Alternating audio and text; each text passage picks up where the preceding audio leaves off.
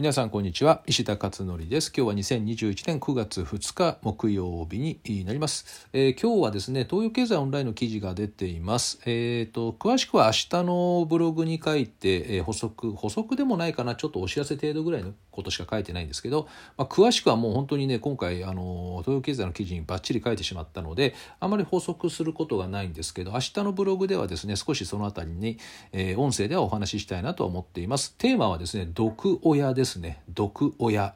えー、この言葉私はあの今まで一度も使ったことがない言葉なんですけどね、えー、ただ今回は相談でそれが来たので、えー、それについては使っていたということになります、え、詳しくはですねえっ、とまあ石田東洋経済とかね、え、いうふうにしてやるとですね多分ネットで検索すると出てくると思います。え、結構ね深刻なデータがあの調べると出てきていますので、え、まあそのね毒親までいかなくてもその予備軍とかねいうものまで含めると多分膨大な数になっちゃうんじゃないかなということで、まあ、昨今ですね去年から今年にかけて特に、えーまあ、特に増えてるわけではないんだけどこうずっと増え続けてるからね急激にここに来て増えたってわけではないんだけどおそらく、えーまあ、真相的にはかなりですね表に出てこないとこまで含めると相当数いるんではないかというような、ね、そんな話ですね。はい、えー、詳しくは明日ねまたお話しします。でえっ、ー、と今日はですねえっ、ー、とツイッターで昨日私が2つえー、出したあものについてですねまとめて書いたんですけどこれまあ教育バリバリの教育のねお話なんですけどね昨年の全国学力学習状況調査っていう、まあ、の毎年やってる小6中3がやってるテストがありますでしょでこれのですね結果が発表されたということなんですねで去年の要はテストですね、えー、その結果平均点が例年と変わらなかったということで、えー、文科省曰く休校期間と成績の相関関係がないと。つまり簡単に言うと休校をたくさんしたけど別に成績には影響なかったよねっていうことがこう書いてあるんですよね。で、まあ、分析はですね詳しく専門家が分析をしないとわからないんですけれど、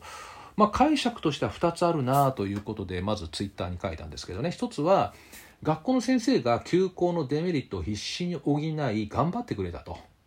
いうことですよね。えーまあ、休校中も先生頑張ったといろいろね、えー、オンラインにならないけれどもなんかねいろんなこうやり取りをしながらですねオフラインでやり取りしながらとかあのあと宿題を出したりとかそれからあとはもう休校が終わった後はですねもう休日返上でめっちゃ頑張ったと学校の先生がっていう解釈が一つですね。あともう一つの解釈はまあえー、休校期間と成績関係ないっていうんだったらば学校って成績には影響ないよねっていう行かなくても成績関係ないよねっていう極論ねそういうふう解釈になっちゃいますよね。つまり塾とか親が頑張ったからこの平均が維持できたんだと。学校のおかげではないんだというこういう解釈と2つあるんですよね。まあ、真逆の解釈になりますけどね、まあ、どちらなのかっていうのはよく分かりませんが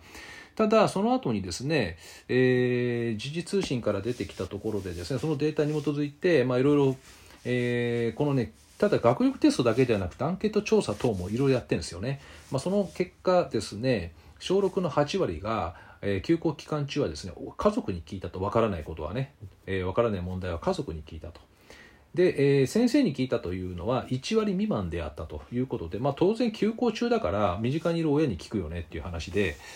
ということは休校期間の部分っていうのは親が頑張ったんだっていうことですよねだからかなりの負担だったと思いますよね、まあ、もちろんあのそういった話はもう生々しい話はいっぱい聞いてるのでね、え現実そうなんですけれども、まあ、改めてこういう統計データによるとですね、えー、やっぱり家族に聞いた8割以上だからほぼ全員ですよねこれね。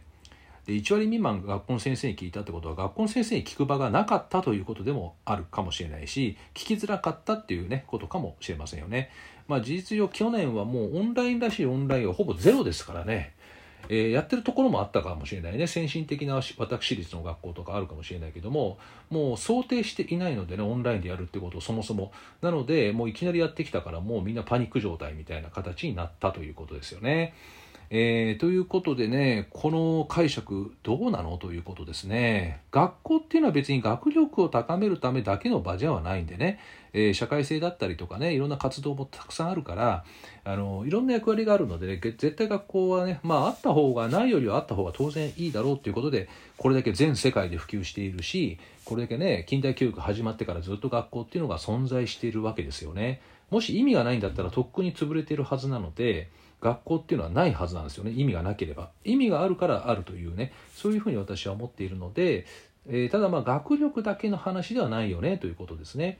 でよくこの、えー、学力検査で、えー、ねいろいろレベルの高い、え、学校だったりとかね地域だったりとか、えー、こういった全体の平均が上がったり下がったりだとかいうのがこういう話があるか上がるんですけどこれ学校の話でよくね取り立たされるんだけどもこれだけその塾が普及している中で、まあ、さらに言っちゃうとオンラインのね家庭教師だったりとか動画で学習するとかっていうのもこれだけ普及しているわけだから学校教育以外がもたらしている影響力っていうのは少なからずあると思うんですよね。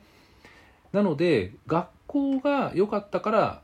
あのすごく成績上がったと学校が悪かったから落ちたんだっていう学校だけの要因だけで全てを語ることっていうのはものすごい難しいんじゃないかなというね、えー、ことはいつも考えていますね。あとね今回のけあの結果でね平均が変わらなかったって言ってもその二極化してね例えばできる子はめっちゃできるようになったとできない子はめっちゃできなくなったっていうことででも足して2で割ったら平均は変わらないじゃないですか。これまああの標準偏差がでかくなったっていうね言い方になるんですけどみんながこの平均付近にぐちゃっと集まってるのではなく両極端に広がっているっていうでも平均点は変わらないっていうこういう可能性もあるわけですよね、まあ、でもこれはあのすぐ多分データで見れば分かる話で標準偏差を見ればすぐ分かるのでねばらつきはどうなったのかっていうこととか。なのでこの分析はまあ専門家の先生がたくさんいるからあのそのうち、え出てくると思いますよね。実態がねどうなってくるのかっていうことで。でもね相変わらずやっぱりあの石川県とか秋田とかね北陸強いよね学力検査結果ね。でも東京もね上位につけてましたね。3位ぐらいやったかな。うん。まあ東京はね人口がすごく多い中であと私立もすごく多いし中学受験もねすごく盛んなので、まあ、高いのはね想像はできるんだけれどもやっぱり相変わらず北陸あと青森も入ってたかな。強いっすよねああいったところよくき私が聞いてたのは塾が少ないから学校の先生もすごい頑張ってるっていう話もよく聞きましたね。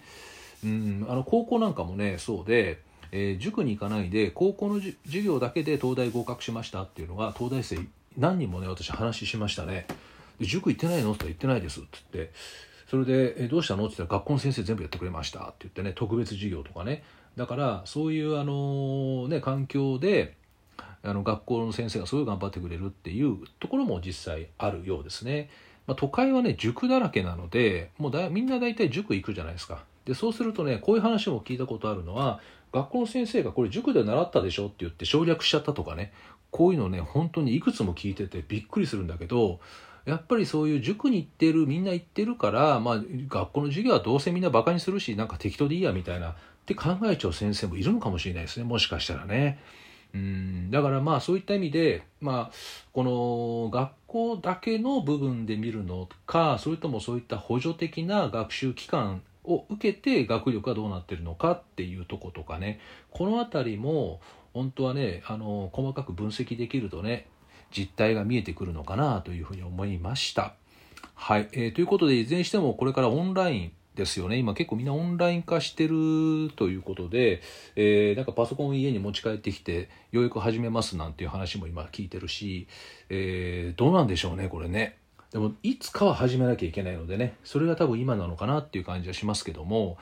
まあ私も前からお話ししてた安定するのに多分2年から3年かかるだろうって言ってたんで去年。